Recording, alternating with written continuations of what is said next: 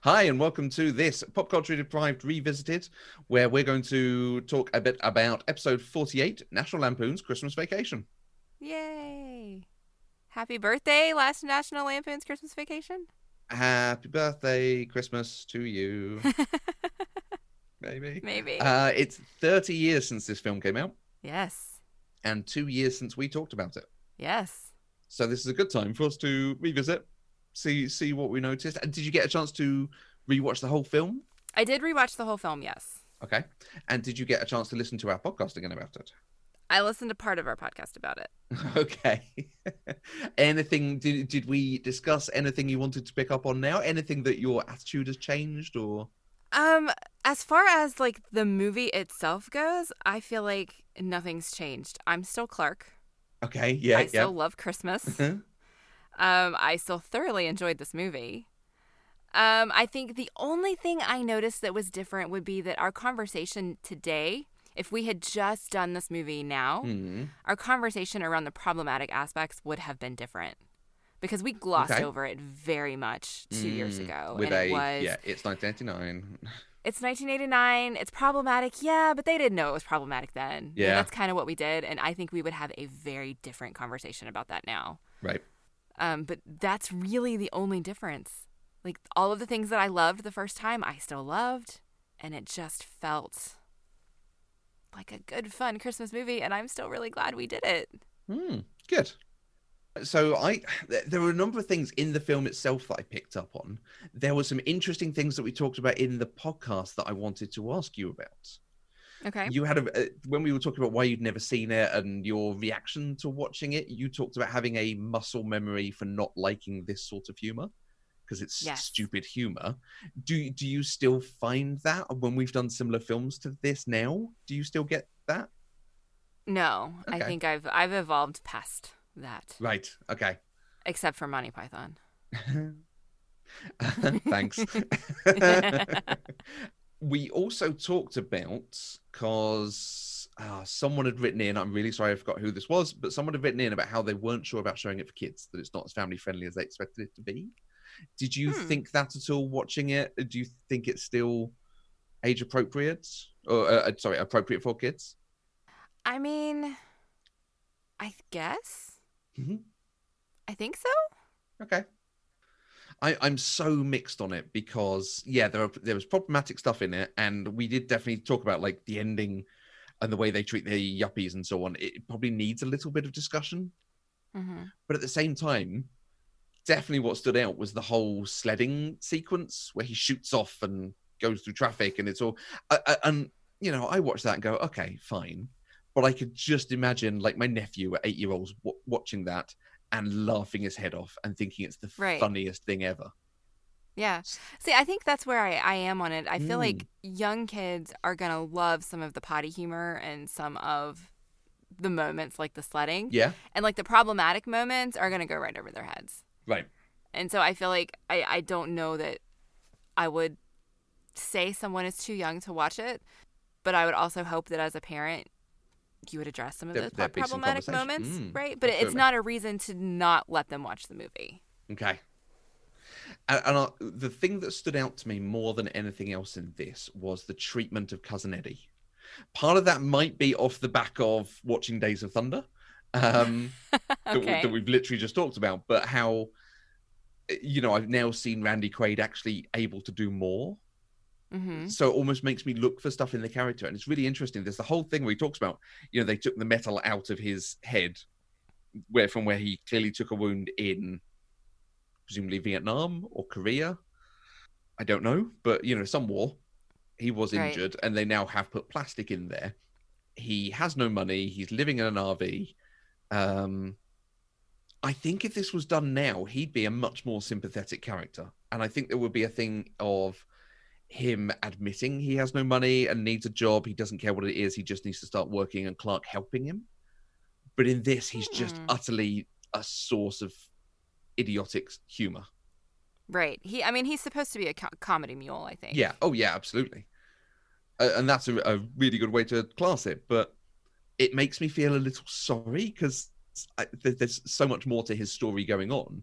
But all they're doing is putting on the the ridiculousness ridiculousness of it for comedy rather than for anything else. And, and the the other side of it that made me wonder, and this you might be able to help me on, or I might be also about to say something inappropriate.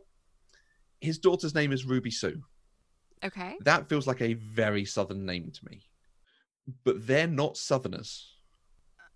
It's only it only feels southern because you're saying the first name and the middle name together.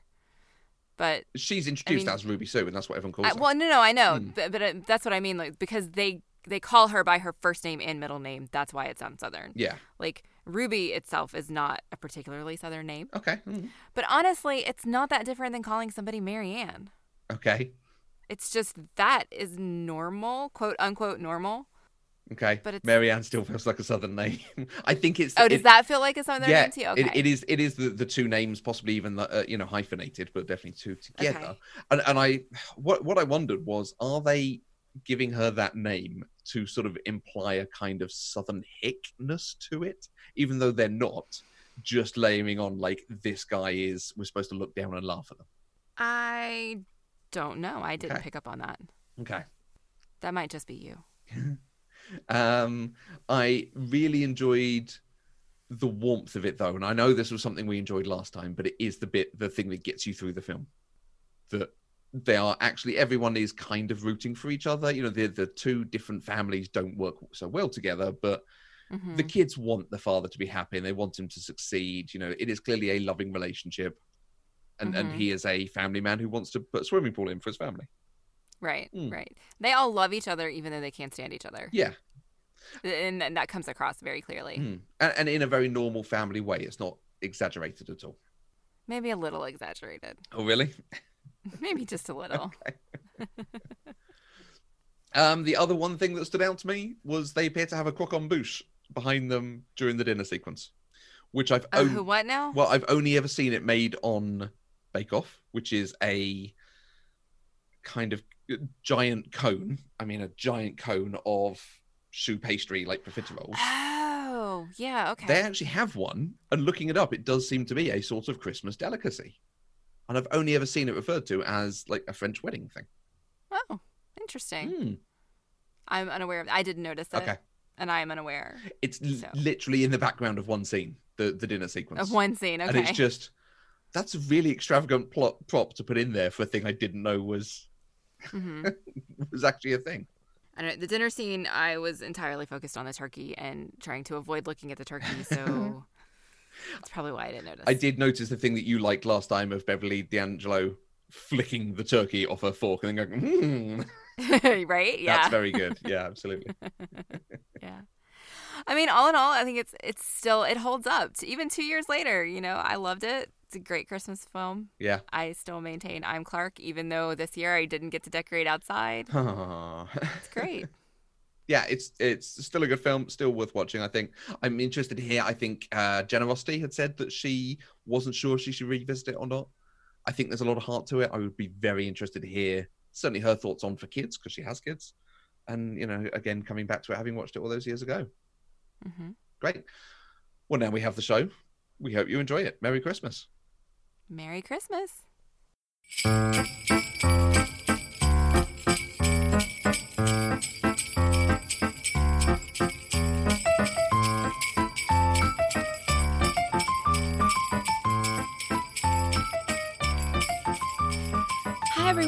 Welcome to our first Christmas episode of the season. This is episode number 48 of Pop Culturally Deprived, and today we're going to be talking about National Lampoon's Christmas Vacation on your Jelly of the Month Club podcast. I'm Mandy Kay. And I'm Matthew Vose. Happy holidays, Mandy. Happy Christmas, Matthew. Which is always so weird. I'm sure we have lots of listeners who don't necessarily celebrate Christmas, so happy whatever your season is. Happy a break from work, or generally Happy watching people. work. around- yeah, Yes.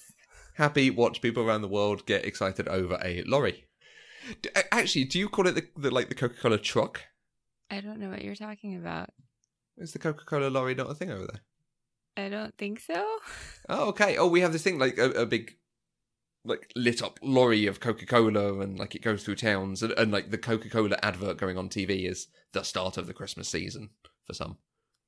I assumed Well- it was an Americanization because it feels it. The Coca Cola commercials, the Christmas commercials, are a thing. Okay. Um, that's definitely a thing. It's been it, it- was more of a thing when I was younger than it is now, but it's definitely a thing. But I don't know anything about a truck. Ah, okay. The, So I don't the think truck the is truck about is a thing. Uh, the, it's a lorry that drives through a village, and there's a kid who's very sad because he misses it as it goes through. But then, like Santa throws a Coca Cola bottle at him, and then winks from the back of the back of the truck. And then I think there is actually a, a lorry that goes around to different places. Cool. Okay. So Christmas, we're we're going to be covering three Christmas films.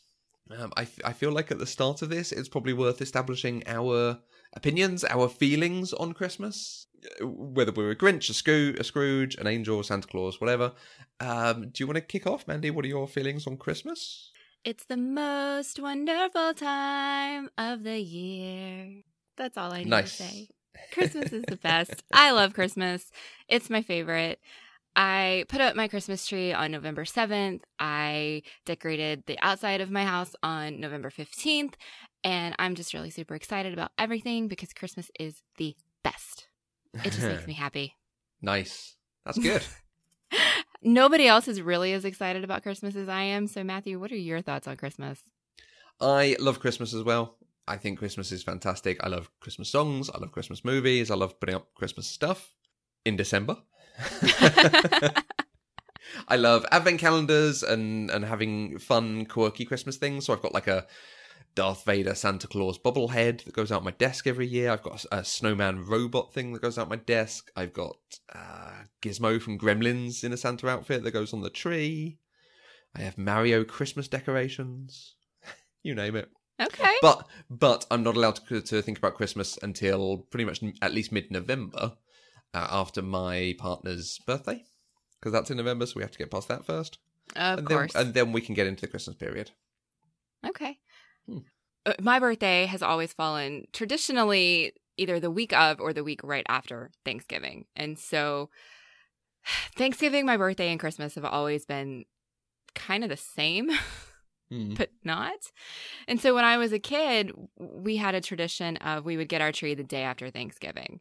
And that weekend was when we did everything Christmas related. That's when the Christmas season started because we would usually do my birthday on Thanksgiving. And so then my birthday and Thanksgiving get out of the way, and then the rest of the time is Christmas, which was Okay. wonderful as a kid. I never questioned it, whatever. I loved Nice. it. The day after Thanksgiving was always the day I looked forward to. Hmm. But then I became an adult and I bought my own house, and I realized I'm a grown ass woman and I can do what I want. And I love Christmas. And so I want to enjoy my pretty Christmas decorations and the beautiful lights for longer than three weeks or a month. And so I have gradually moved it back earlier and earlier. And now it's like right after Halloween, I start listening to Christmas Mhm. music and it's wonderful nice. because I love Christmas. Yeah. We have. It's not a tradition. My my mum had a particular cake that they always bought at Christmas when she was a girl, and then growing up, she would always buy it for my, you know, her family. But it doesn't go into the shops until something like the fourteenth of December. So it's very much once Tunis cake is available, that's Christmas. That's like okay, we're into the countdown now. Okay. It's very. It, it's a very. I mean, it's uh, to everyone else, it's a very ordinary cake, but to me, it's like oh. this is available. It's Christmas. It must be Christmas. All right. okay, that's cool.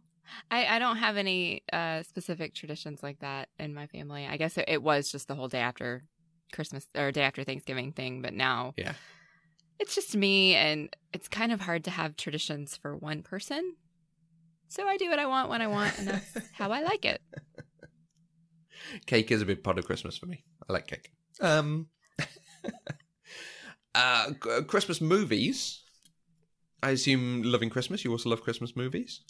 I do, Do you? but I have learned that this is a contentious thing among Okay, people. The definition of a Christmas movie varies from person to person. So let's just get that elephant out of the way. um, what are your favorite Christmas films? Is there a type of Christmas film that you go to? Oh, I think if if I'm being honest, my favorite type of Christmas film are the Christmas films they show on the Hallmark Channel. Okay, Which I don't is that a thing over made for the UK? TV, very sop. Uh, I know what it is. Yeah, very sappy, very Mm. sentimental, usually features a romance of some sort. Not always. So yeah, those are generally my favorites. Um, specifically outside of Hallmark movies, I think two of my favorites are Dolly Parton movies.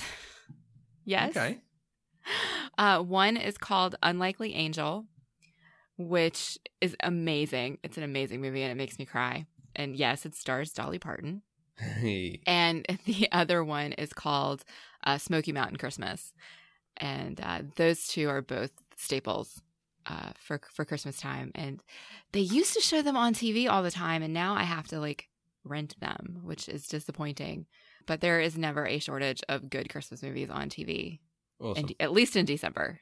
There, there was a Hallmark film that a friend told me about last year, but we didn't organise for me to. Yeah, I think she's got it on DVD.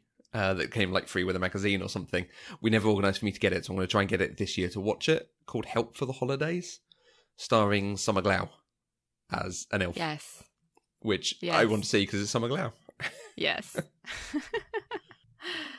I think you'll enjoy it. I actually think you'll Good. hate it, but I think you'll enjoy it. My favourite Christmas films are the the big learning curve.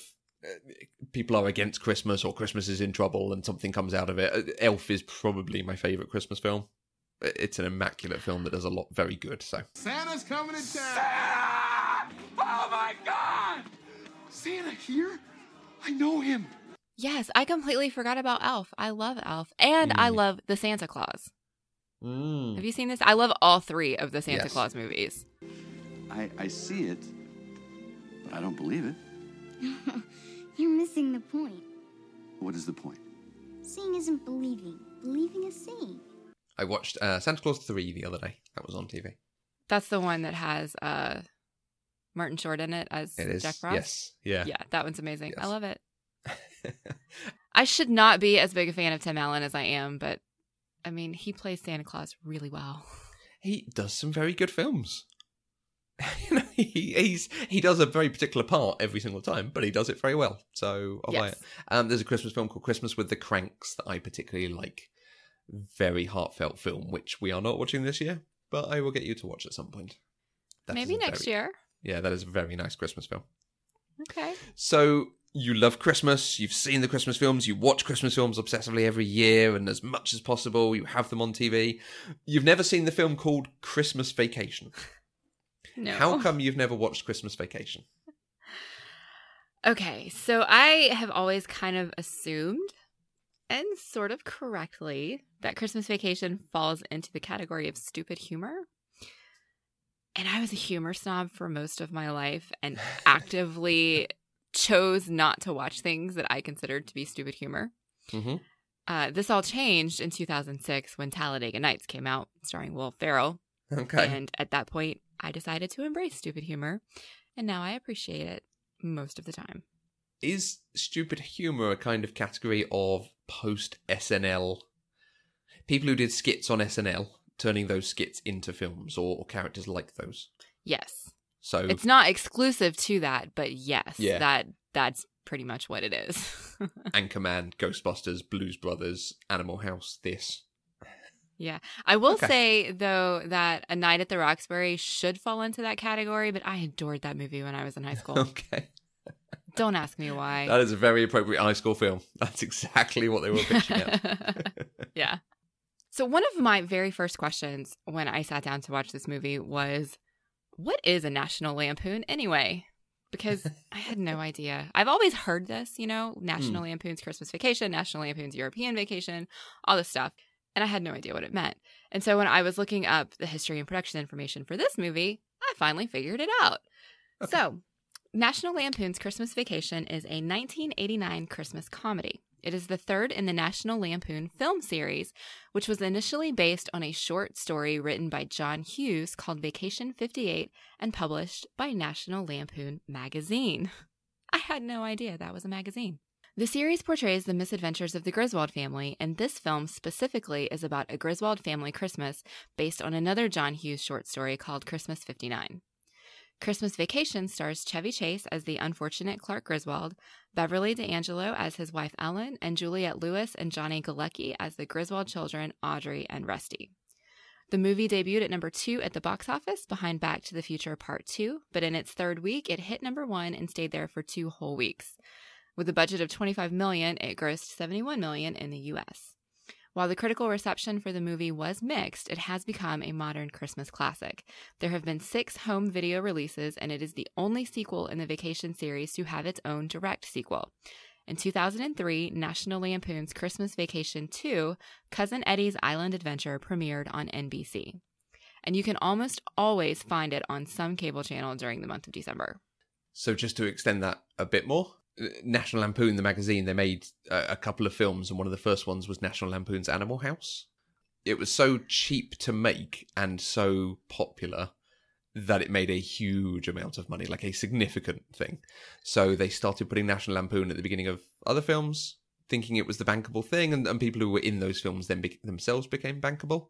But rather than making their own films, they basically allow people to license the, the name National Lampoon for a one off payment. Okay. So they weren't making films. It, it would be the equivalent of like someone making a superhero film, Hitch or something, and licensing Marvel to go at the beginning of it.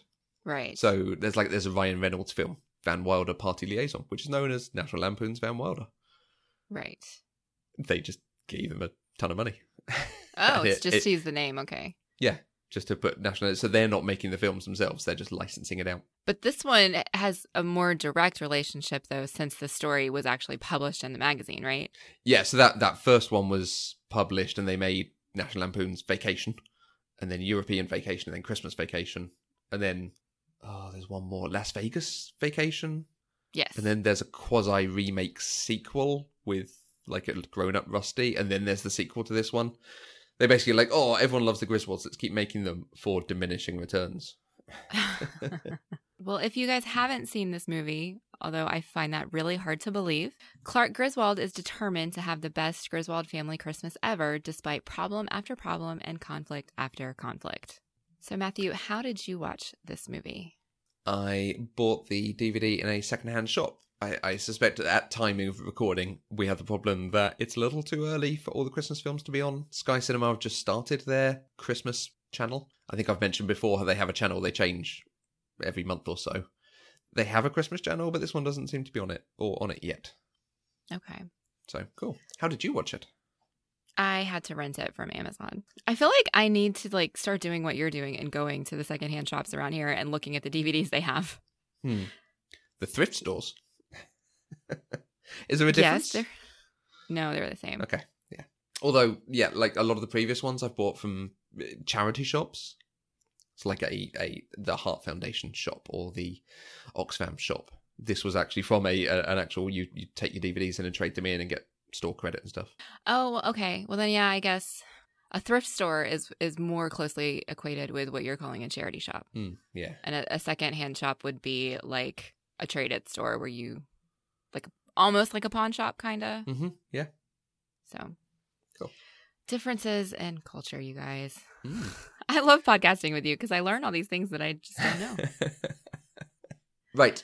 What were your expectations for this? You- You've obviously told us a little bit, but Honestly, I was really worried I wasn't gonna like it, just because even too. though I, I think everybody was worried I wasn't gonna like it. everyone was you I- up not to like it.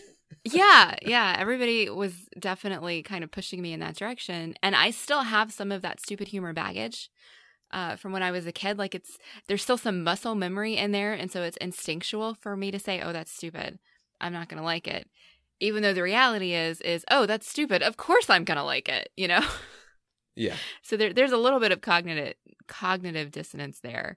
But other than that, I, I didn't really have expectations for it other than it was going to be about Christmas. Okay. Uh, you set up the top mm, Chevy Chase, uh, Beverly D'Angelo, and there's Randy Quaid and a couple of famous people as the kids. What's your experience of them? uh Chevy Chase again he is more of a pop culture icon than somebody I'm super familiar with his work which is surprising to me because I feel like I've seen his face in a lot of things and apparently I really haven't he was in a movie called Funny Farm and then he was in this movie that I loved as a kid or I guess high school middle high school uh range and I could never remember what it was called. I knew that it was creepy and it had to do with like this junkyard and some weird judge, and one of the characters' noses falls off. And it was just really, really weird, but I knew it starred Chevy Chase. And so when I was looking through everything, trying to figure out what I knew him from, I found that movie and it's called Nothing But Trouble, which apparently was one of his bigger movies, but Oh. I've never actually heard that title before. So it's very strange, but it's really good, really funny, really weird. Oh. I haven't heard of it. I don't think anybody has. It's very strange. I mean, like I said, one of the dude's noses falls off. Mhm. It's weird. It's like the closest thing I can relate it to is that it's kind of like a comedy version of the Texas Chainsaw Massacre, but not really. But just kind of. Okay. Uh, it's creepy, but funny, and it's Chevy Chase. Uh, Beverly D'Angelo, I know her from playing Patsy Cline in Coal Miner's Daughter. Ah. And uh, Randy Quaid, uh, crazy guy in Independence Day. Uh, he was one of the Amish bowlers in Kingpin. hmm And apparently he was in Brokeback Mountain, but I don't remember his character in that. And he's been all over the news over the last decade or so because he's crazy now. Hmm. It happens, sadly. Beverly D'Angelo, I had never twigged what else I'd seen her in before looking up for this. Um, she is Barbara Miller in Entourage, some of the later seasons, which I don't think you've watched. I have not. No, and I think you'd hate. I, I, I, I did quite enjoy it for the most part, I will admit. I've grown up now, it's okay. But yeah, I was like, oh my god, she was Barbara Miller. No. okay. And she's also in a film called The House Bunny, which is also not a good film, but is strangely very charming. Does that movie have Anna Faris in it? It does have Anna Faris in it. Okay. I think I've seen it or I've seen bits and pieces of it. Yeah, she is a Playboy bunny kicked out of the house and goes to become a matron, something at a, a sorority. House like, mother. Help them, house mother. There we go. Yeah, and she helps them, uh, helps them raise money and stay stay working and stuff. And it's incredibly charming. I mean, it's problematic in places, as any film like that would be, but Anna Faris goes a long way with me. she is Understandably fun- so. She's, she's so funny though. She is funny. Ridiculous. Um, right. We've talked about Christmas films up top, so I'm not going to ask you about other similar films. We're, we're going to get right into it. Did you enjoy Christmas Vacation?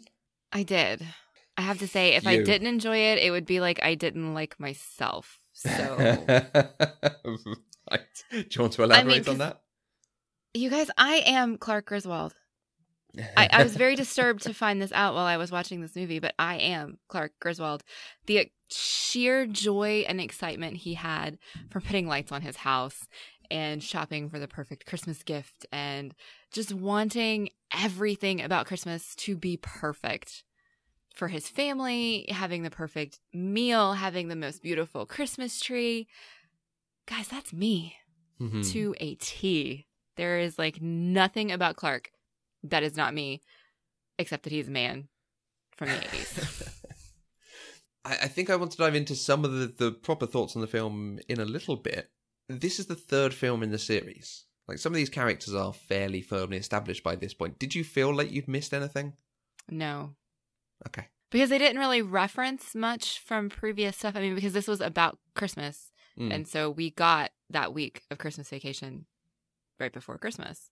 yeah. And so I I felt like they did a really good job of introducing who these characters are and kind of what their personalities are, like right from the beginning. hmm Yeah, there's a couple of lines in there. Like, and I was trying to watch it with the thought of what if someone was coming to this fresh. There's a couple of lines of like, when have I ever gone overboard, or when have I ever made too much of something, or put too much expectation on something, and that's leaning into the hijinks of previous films.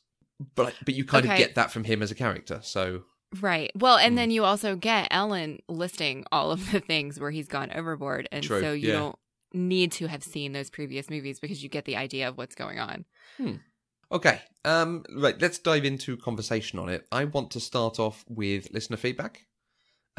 um, particularly a couple of comments from uh, our friend Kate Met at Kate Met on Twitter, who Uh, only saw it a couple of times before her husband moved in, but it's now a Christmas tradition for them, and they basically recite every line as it's spoken.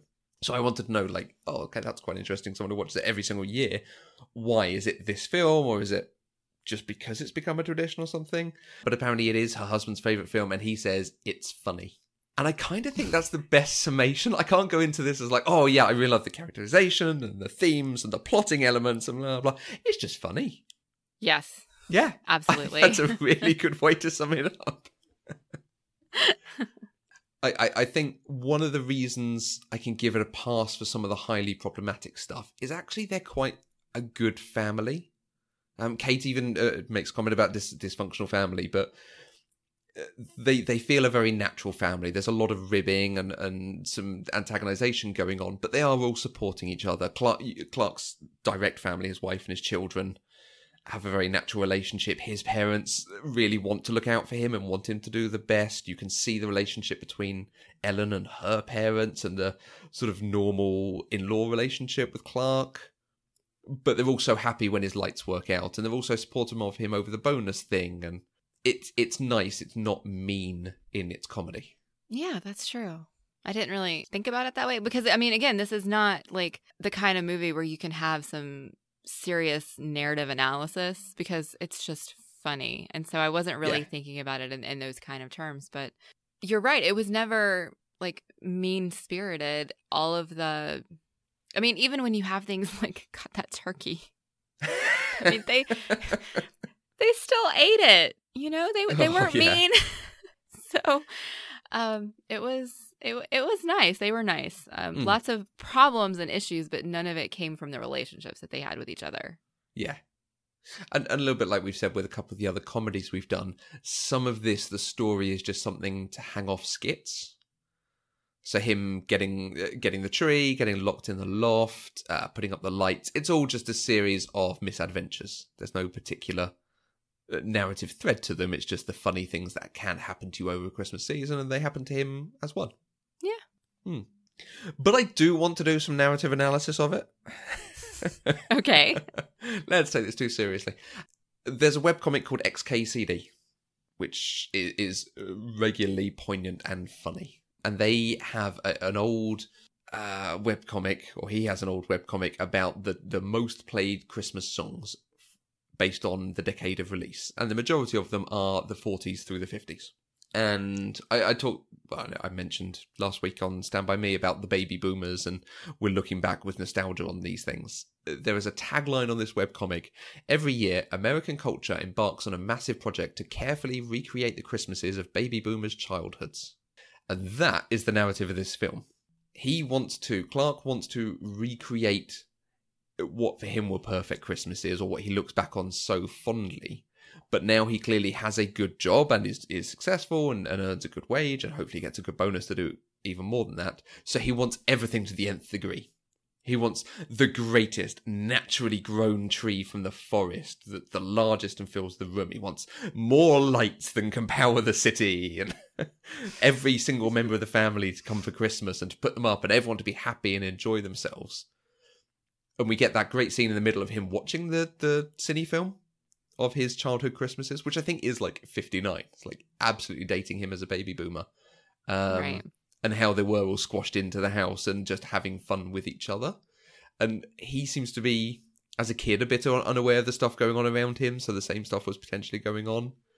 But he just wants that glossy thing, and everyone around him is telling him, like, Dad, you know, we don't need all these lights, we don't need to do this, it's just going to be fine. But he wants to turn it up and have the greatest Christmas ever.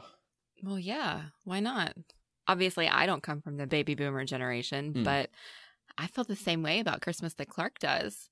It's a special, magical, wonderful time of year. It only happens once a year. So you want everything to be beautiful and perfect and different. And so if you can try to recreate some of that magic, especially if you feel like as a child you had perfect Christmases, then you're going to try to do that. So I, I mean, I don't fault him for it at all because I mean, like I said, I am Clark. Clark is me. this is what I do every year. I didn't have particularly wonderful Christmases as a kid. I have memories of watching perfect Christmases on TV, and I think those are the Christmases I try to recreate now. Mm. in in ways that make me happy.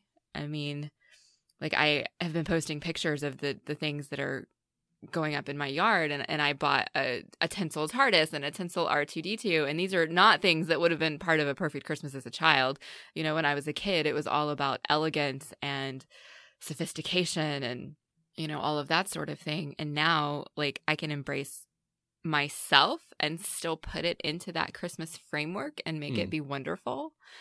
And and I think that's what Clark is doing in this movie.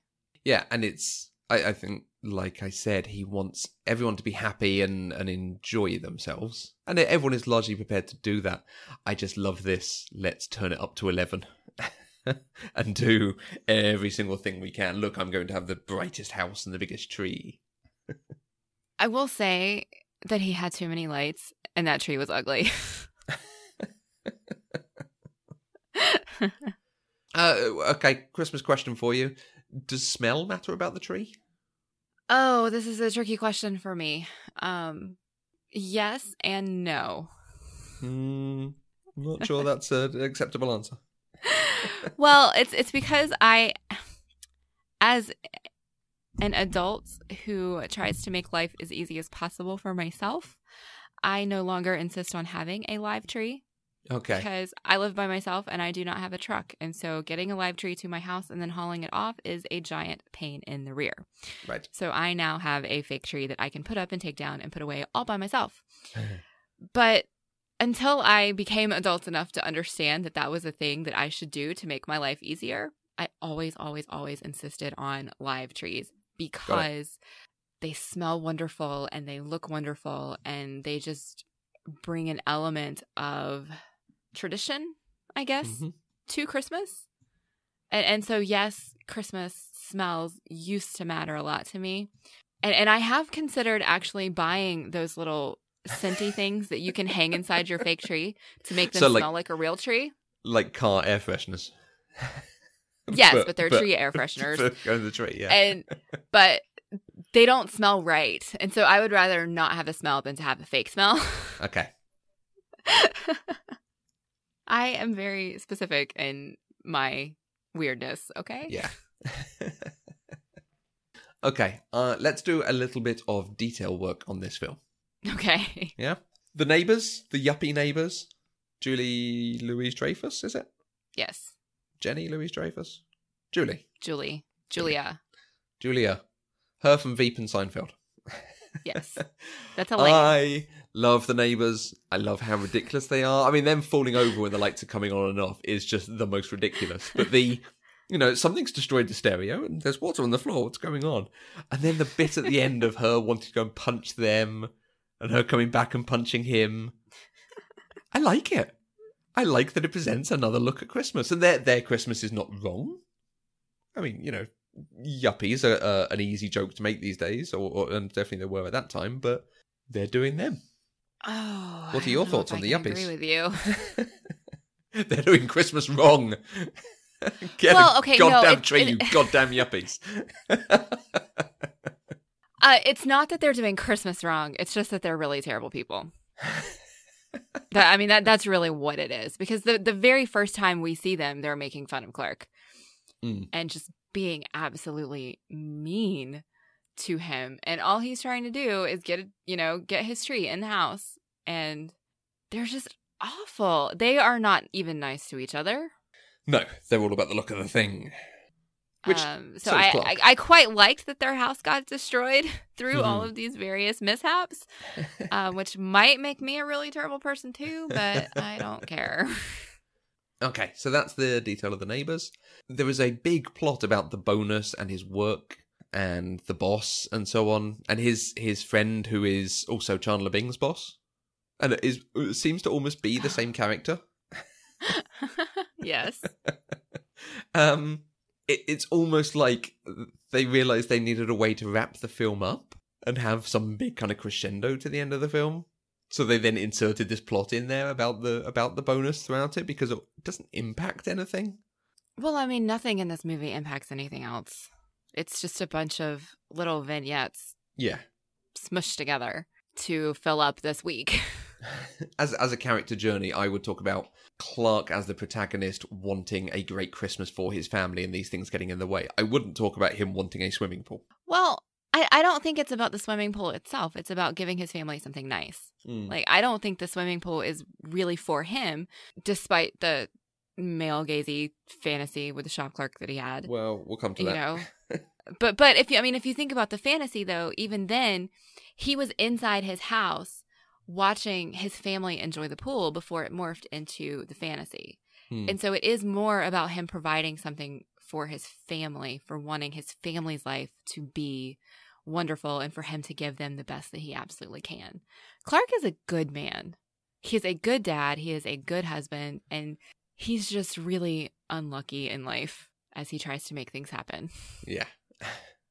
Though it seems to generally turn out for the best in Mm. the end. And that's the nice thing about it. Again, I'm saying the film is nice because he wants good things to happen and eventually they do. They're not necessarily the way they wanted them and he does go a bit berserk at times, but everyone's there to support each other and work through it. And they're happy for him when things go right. Yes. Let- Let's talk about the, the almost problematic bits. When I was watching this, I was like, oh God, stop with the scene with the shop girl, then stop with the swimming pool scene. Please just stop it. I was like, Mandy's going to hate this film and this is only going to make it worse and it's going to make the conversation really difficult because I can't defend this. It's awful. No, it is indefensible, except that it was made in 1989. Yeah. You know, and that- was common and reasonable in 1989. I mean, it's Mm. awful. I was typing in all caps at Shop Girl, like, who is trying to sell something and lifts their skirt up to show you their non-existent panty line? Like, that does not Yeah. happen. You know, I I was definitely in my shouty all ca- all caps phase here, um, Mm. but it was such a small small part of the film that it was easy to whistle past. Yeah. Uh, him being like, oh, my wife is, we're split up, she's deceased. Or, and like, no, stop it. We don't need this as a story. Unfortunately, like you say, it's just a small gag. Yeah. But, and then, like, yeah, I mean, the movie did not need it. Nothing would have changed if if that hadn't been in there, No. if the character hadn't been in there. But I think I feel like that that is something they do in all of these movies. I haven't actually seen any of these movies from start to finish, but I've seen bits and pieces. hmm. And and I feel like in one of them there's another gag where where Clark is driving and he looks over and he sees like I want to say Christy Turlington, but it's not Christy Turlington. It's some big model from the 80s, early 90s. And he's just like flipping out and they're driving and he almost wrecks, you know. And, and so I just feel like having this beautiful woman that he's like drooling all over is just something that they always insisted in putting in these movies. yeah, the first film has uh, Christie Brinkley. Brinkley. Christie Brinkley, that's, yeah, yes. she, um, I think they almost even have an affair in the film, and it's just, yeah, it's it's an obvious thing of films of that time, sadly. Uh, Yeah. I, I will say, I don't mind the joke about him. No, do I mind the the joke about him going shopping for lingerie and getting all flustered? It's an obvious gag, but it can be done quite well and in a quite funny way. And I like that there's a slight callback to it when the tree's burnt down. He gets the new tree in, and he's putting presents under it, and the the present, the box with all the the nice underwear is wrecked. So he's got this like flimsy little thong thing, and he's kind of draping it on the tree. it's a small moment, but it's just like, oh yeah, he bought that earlier in that that problematic scene. You know, he's like, what do I do with it? Oh, I'm just going to put it there. It's, it's kind of like tinsel. wow, I do not remember that. Yeah, as I say, it's a really little. Just as he's arranging stuff, so the joke is he's having to put stuff back there. But I don't Yeah. even remember him getting a new tree. What was I watching? well, the tree burns down. He goes Yes. out and cuts a new tree down, which smashes into the neighbor's house. Oh, that's right. That's has- where the, has the squirrel, squirrel comes from. Absolutely. Yes. Okay. I was so focused on the squirrel, I forgot about everything else. Yeah. okay. And yeah, it's it's the, there is there are big moments of this film happening, and they throw in some other gags as well, which is always nice. Yes. Okay. So, I feel like we're moving into gushing about this film. I don't have many more details to talk about. I like it opening up in the car because that throws us back to the previous two films, which are all about them traveling around in a car. I liked them singing in the car. Rusty, take if it. I was married, if I was married, and had kids, I would totally be doing that to my kids. Yeah. We do. I have a Christmas playlist that I add to every year. and just expands and expands and expands. That's amazing. Mm-hmm. I also have a Christmas playlist that I put together this year, Hey. uh, paring down my previous ones because, you know, you only need so many versions of a single song in a playlist before it just gets to be ridiculous. So, Except for the Twisted Sister Twisted Christmas album. You can have duplicates of all of them. if you say so. I love that Christmas album. It's amazing. Not as good as Bob Dylan's Christmas album. Okay. My little Santa Claus, my little Santa Claus. Well, shit. I don't think I've heard either of those. So maybe my, my love for Christmas is, you know, not as real as I thought it was. I, li- I like a, an offbeat Christmas song. I will I will link to it somewhere and you can listen. Uh, you might not include them in your list. Right. Uh, Are there any more details of this film that you wanted to talk about? no, nothing that would not delve into gushing. Okay. I mean, because really everything that I want to talk about are the things that I loved about this movie. Because the problematic things that I didn't love are things I can whistle past. And so everything else is just stuff that I adore. Nice. And and I'm pleased about that because we, we did our usual call out for thoughts on this film, and a lot of the thoughts were oh, they're not necessarily negative, but just people being like, oh yeah, it's kind of stupid. So your your thing about stupid humor. Um At We Do Words, I have one very specific memory of this, and it involves the onset of symptoms caused by a stomach GI bug just when the turkey was cut. and, and yeah, that is a uh, difficult I feel so moment. bad. oh, I feel so bad. I mean, because that moment was difficult enough without feeling sick already. So yeah, absolutely.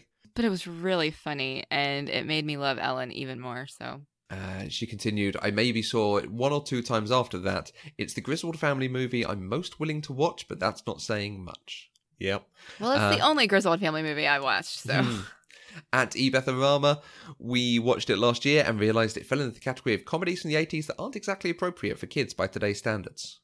I think this is not hugely inappropriate, but there are some the tirade and some daft comedy moments. okay. I mean, because I was gonna say I want to unpack that for a minute because. I I don't think I would have a problem showing this to a child. I mean, as long as there were like honest conversations about why that male gaze stuff isn't appropriate and, and things Mm. like that, most of it is fine. It's not inappropriate. I don't think. See, I'm not sure. What am I missing?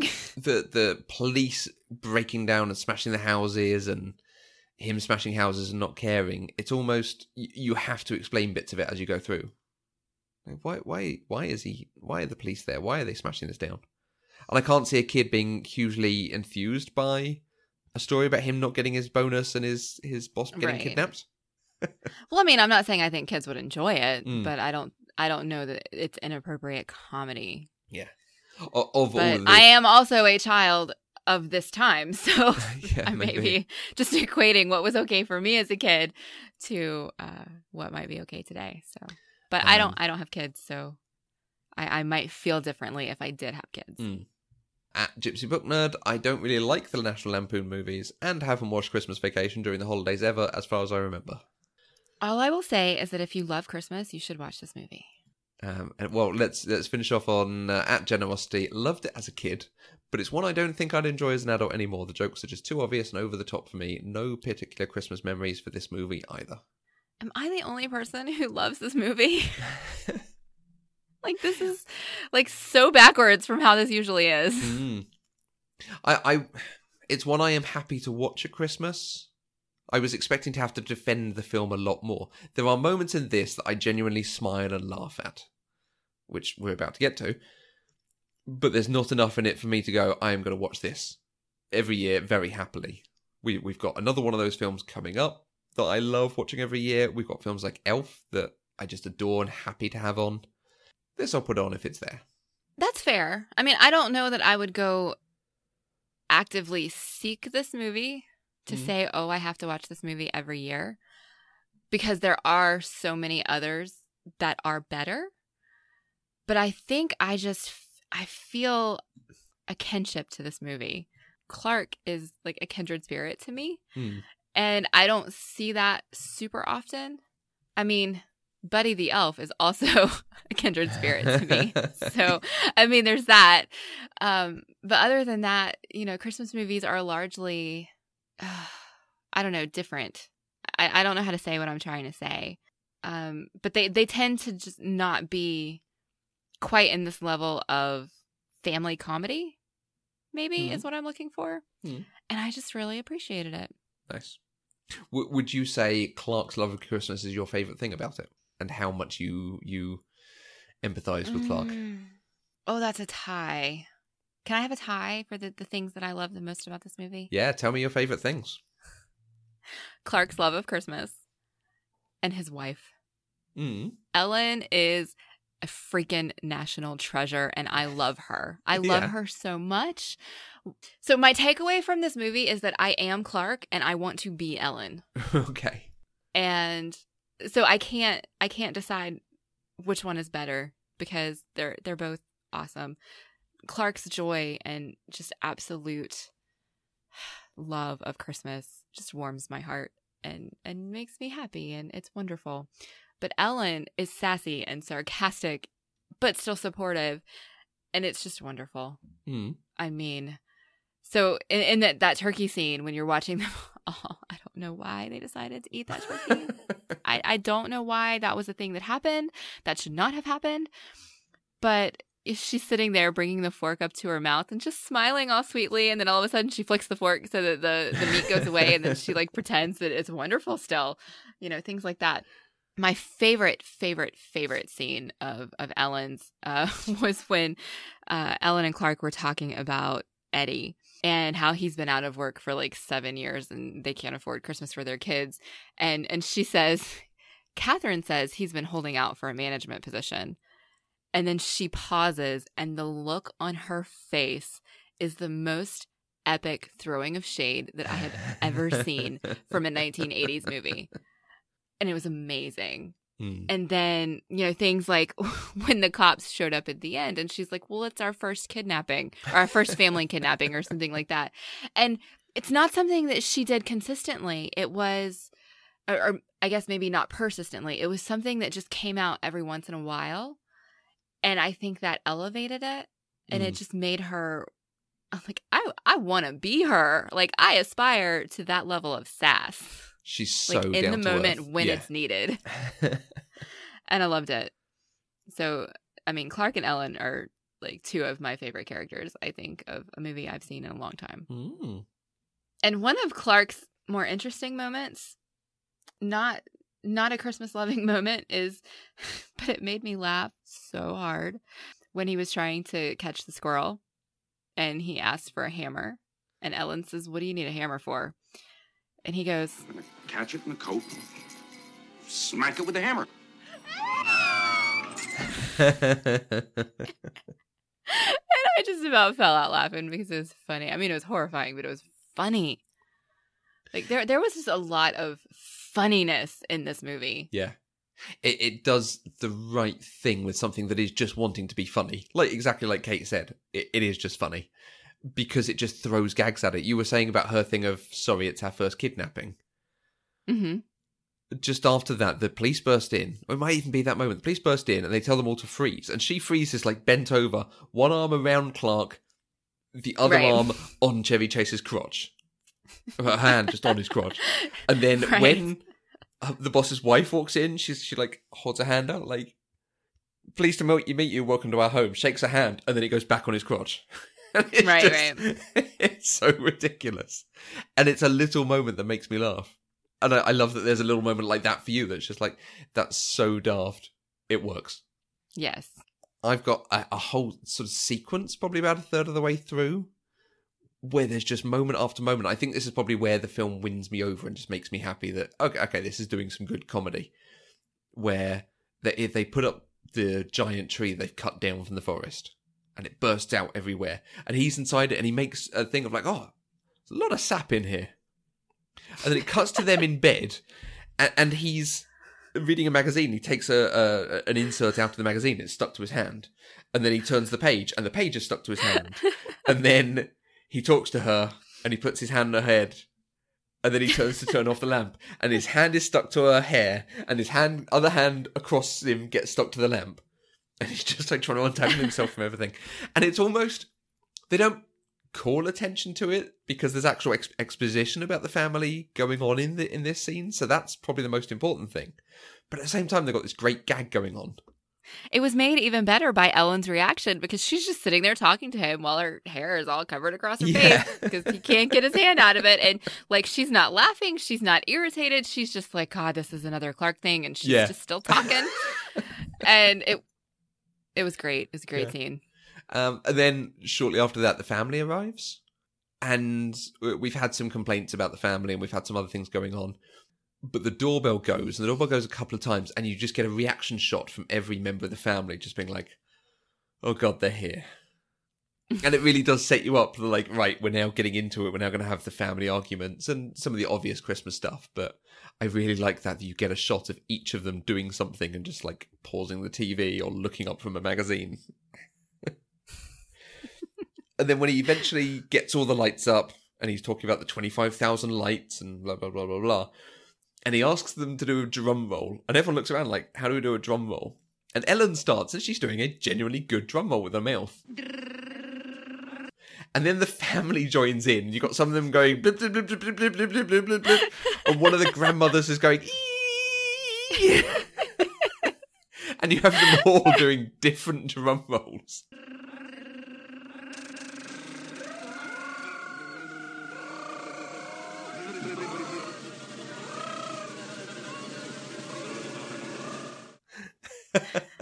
But it's so wonderful because they're all trying to participate and be supportive of Clark and his lights. Yeah. And it's amazing. It's lovely. It reminds me, I don't think you've seen it, but the chicken moment from Arrested Development. I've not seen no, it. okay. At some point, we will watch that, and, and you will know what I mean because there's another moment exactly like that. And and of course, then it, there's lots of other goings on, but it culminates in eventually them working out what's going on with the lights, and she figures out that it's the switch, and she throws it at the moment he plugs it all in. So you get the Mhm. sparks, and the house just lights, and he's so overjoyed. And we've already had the gag of the lights coming on, and the meters spinning and spinning, spinning, and they have to turn on the emergency reactor and so on. So we've had the gag of how many lights, and now we have the gag of he's so happy and he's embracing everyone and making jokes about it. The, the father-in-law, like you said, they were going to twinkle. They're not twinkling. His reaction just, thanks for noticing. Well, I have to say that was my reaction too. I was like, "Come on, Clark! You said they were twinkle lights. Those are not twinkle lights." But I, I, I love they go on, and he and his wife are happy, and then he hugs his mum, and he's like, "I wanted you to have this, mum," and it's such a lovely, heartfelt moment. It's great. Yeah. And that's Christmas, and that's why this is a good Christmas film. yes. Yeah. This this is a good Christmas film because at the end of the day, it's about the family and the family being together and making the family happy. Exactly. And that's Christmas. So, moving out of this Christmas film, is there anything more we need to talk about it? Well, there are a couple things that we didn't bring up, and I don't Mhm. quite know how we didn't bring them up, but I feel like this would be a terrible Christmas vacation podcast if we didn't mention Eddie's black dicky under the white shirt. Okay. I did not When I- even notice it until I read your notes. I just Really? noticed that he was dressed ridiculously. I'd never sort of thought about it in those terms, but yes, it's good. No, it's it's amazing because I mean, you can tell he's trying so hard to dress nicely. but when you look at him, there's the square, the black square from his Yeah. like like turtleneck dicky with this like very thin shirt over it and I was dying Mhm. because it's so funny.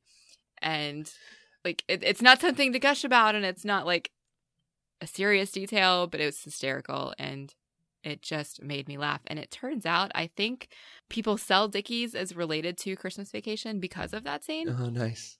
which I think is hilarious. Can I just throw in there? The film does an interesting thing with Randy Quaid's character because I think he's in the very first vacation, and then obviously he was very popular, so they bring him back for this. But it's it's almost unclear what relation he is to the family. Oh no, it's not almost unclear. It is unclear. It, basically implies he's Clark's brother. yes. I thought he was Clark's brother for most of the movie. Yeah, And towards the end, he said cousin in law by marriage, I think Yeah. is what he said. And so that's when I figured out he was actually related to Catherine, and Catherine was his cousin. But it took most of the movie to get there. Well, Catherine's his wife, and she is Ellen's cousin. Ellen's cousin, not Clark's yeah, cousin. yeah. Okay. Um, yeah. So so he's completely tangentially related to them, Right. but the way the film is set up, it's like they're brothers. So It does really. clearly they like knew brothers. he'd be popular.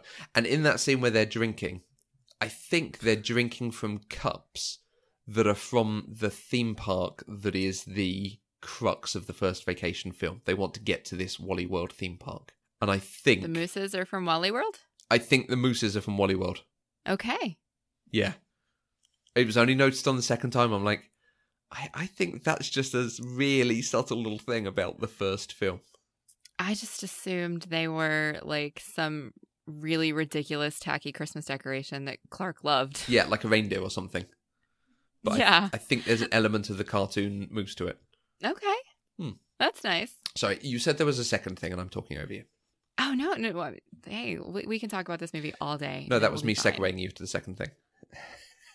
I know. So I was a little bit frustrated that for someone who claims to love Christmas as much as Clark does, and as much as he clearly does from watching this Hmm. movie, he sure waited until way too close to Christmas to start doing this stuff. Mhm. I mean, he didn't put those lights on his tree, I mean, on his house until the day his family shows up for Christmas. He didn't buy the tree until the day, or maybe the day before, his family is showing up for Christmas. And so, I mean, they're only staying for a couple of days. So at most, this is like three or four days before Christmas. And if you love Christmas that much, he should have had that stuff up weeks ago. That's that's like my only like nitpick, frustration, terrible thing about this movie is that should have been done differently. I'd never thought about that until I saw it in your notes. And and yeah, I can see that you have a point. I have a head canon for you. Okay. Okay. Uh, doorbell goes, the family all look up, and they're like, oh god, the grandparents are here. And they let them in, and there's the whole kerfuffle of everyone coming in and kissing and talking, and, and uh, the kids being given a quarter and all of this kind of thing. And he has lines like, "I- I'm going to park the cars and check the luggage, and I'll be outside for the season. We're going to have the best looking house in town. And he starts going to put up the lights. I think he's waited so that he can get out of the house when the family's there. I think he's smarter than this implies. Okay. Yeah? Okay. I I can go with that. I I can because they they did set that up just the way you said. So that that's a possibility. It's just it's hard for me to believe that somebody who loves Christmas that much would wait until the last minute because honestly, it would be impossible to put that many lights on his house in the amount of time that he did it in this movie Mm. especially considering they had to untangle them. He checked every single one of those 25,000 bulbs twice. The There's no way this happened in a single day. Where he's got the giant ball and he's like, oh, there's a knot in there. You need to work on that. Perfect father son thing. It'll build character, Yes. lad. yes. Yeah. So, it, I mean, that's all. And I know that's a little nitpick just because I'm a Christmas crazy person. I've been told I have Christmas mania. Um, you know, so I'll, I'll go with that. And, and not everybody is quite like I am. And I know that there are a lot of people who don't even put their tree up until Christmas Eve. Crikey. You know, and if that's you, you do you. That's your tradition and it's wonderful. I just don't understand it. And so going through this much work and waiting just drove me a little bit crazy. But that's We- okay. we always did our tree fairly close to Christmas, but my parents were teachers, so it was basically like once they were on their Christmas break, then it could be Christmas in like decorations and stuff. Right. So I, I can understand that. Yeah. Um, Every family has their own way of doing things. Yeah. Having seen Christmas Vacation, are you interested in watching the original Vacation and European Vacation, the two before this? Maybe. I'm hesitant to say yes because I feel like the reason I love this family so much is because this movie shows how much Clark loves Christmas. And that's why I relate to him so much. And I'm afraid that seeing him act the same way and go through all of these hijinks in a non Christmas setting would be a disappointment to me. Okay, I'm not saying it would be, I'm just saying I have concerns. got it. I remember. I I, I can remember some good stuff from the first film. I'm. I always want to watch the second one because I, since moving there, I I like watching London on screen. So I'll be quite interested to see what they do with it. But I also know it's basically going to be one giant stereotype. Yeah. Yeah. And I know in one of them, and, and this is in my notes too, in one of these movies, there is something about a dog. And I'm not okay with the thing that happened to the dog. Uh, okay, and yeah, I don't want to see one. that. I'm, I'm Yeah. really glad it wasn't in this one. So, Yeah, and the dog in this one. So uh, they introduce the dog, and they're like, "Oh, he's called Snot because of his sinus infection," and then they never refer to his name or the illness again. like, so, so that's just one throwaway gag that I, I, isn't my sort of humor. I'm not. Don't think it's your sort of humor either. But they're just throwing like, okay, well, we've got to give the dog a name, so why don't we give it a ridiculous name because of something disgustingly funny? they're just throwing stuff and hope it makes someone out there laugh. yeah, I, I, I think that is the perfect description for what Mm. they did Yeah, with many of the gags in this movie. great. But many of them landed really well. Yeah. The old aunt first doing the Pledge of Allegiance and then singing the Star Spangled Banner.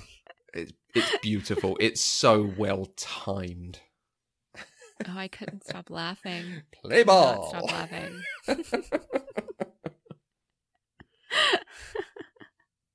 yeah. Great. Oh, this movie, it's just good. It's funny. It's funny. I think that's like the name of this episode. It's funny. Yeah. I mean, what else are you going to say? It has enough stuff in there. It even has Mele Kalikimaka, and that is not a Christmas song I hear very often, and I love that song very much. Mele Kalikimaka is a thing to say on a bright and white Christmas day. Oh, I love that song. Yeah. It's in my playlist. Yeah. Uh, we want to say thank you to everybody who sent us feedback on this movie so that we could include it in the episode. And if you'd like to have your thoughts and feedback featured in our episode, you can use the hashtag PC Deprived on Twitter. I know a lot of you do like to interact with us on Twitter, and if you forget to use the hashtag, sometimes it can get lost. So please remember hashtag PC Deprived. You can find us on Twitter, Facebook, and Instagram at Eloquent Gushing. You can email us at podcast at eloquentgushing.com, or you can leave us a voice message at speakpipe.com slash eloquentgushing. You can also find each of us on Twitter. I'm at Mandy Kay. and I'm at Matthew Vose. We have a Patreon that uh, all our lovely patrons support us and support the other shows that we put together. Um, it's 100% funded by our listeners. So to find out more, visit patreon.com slash eloquentgushing. And don't forget to recommend us to friends and subscribe on Apple Podcasts, Google Play, Stitcher Radio, wherever you find your podcasts. Uh, visit eloquentgushing.com, our homepage, to view our other shows and subscribe to our weekly newsletter. And we'll be back next week with another episode of Pop Culturally Deprived where we'll talk about the winner of our poll, The Muppet Christmas Carol. Until next time, I'm Mandy Kay. And I want to tell him what a cheap, lying, no good, rotten, four flushing, low life, snake licking, dirt eating, inbred, overstuffed, ignorant, blood sucking, dog kissing, brainless, dickless, hopeless, heartless, fat ass, bug eyed, stiff legged, spotty lipped, worm headed sack of monkey shit he is. I'm so glad you did that. In one breath. Thank you. Yes. I'm so glad you did that.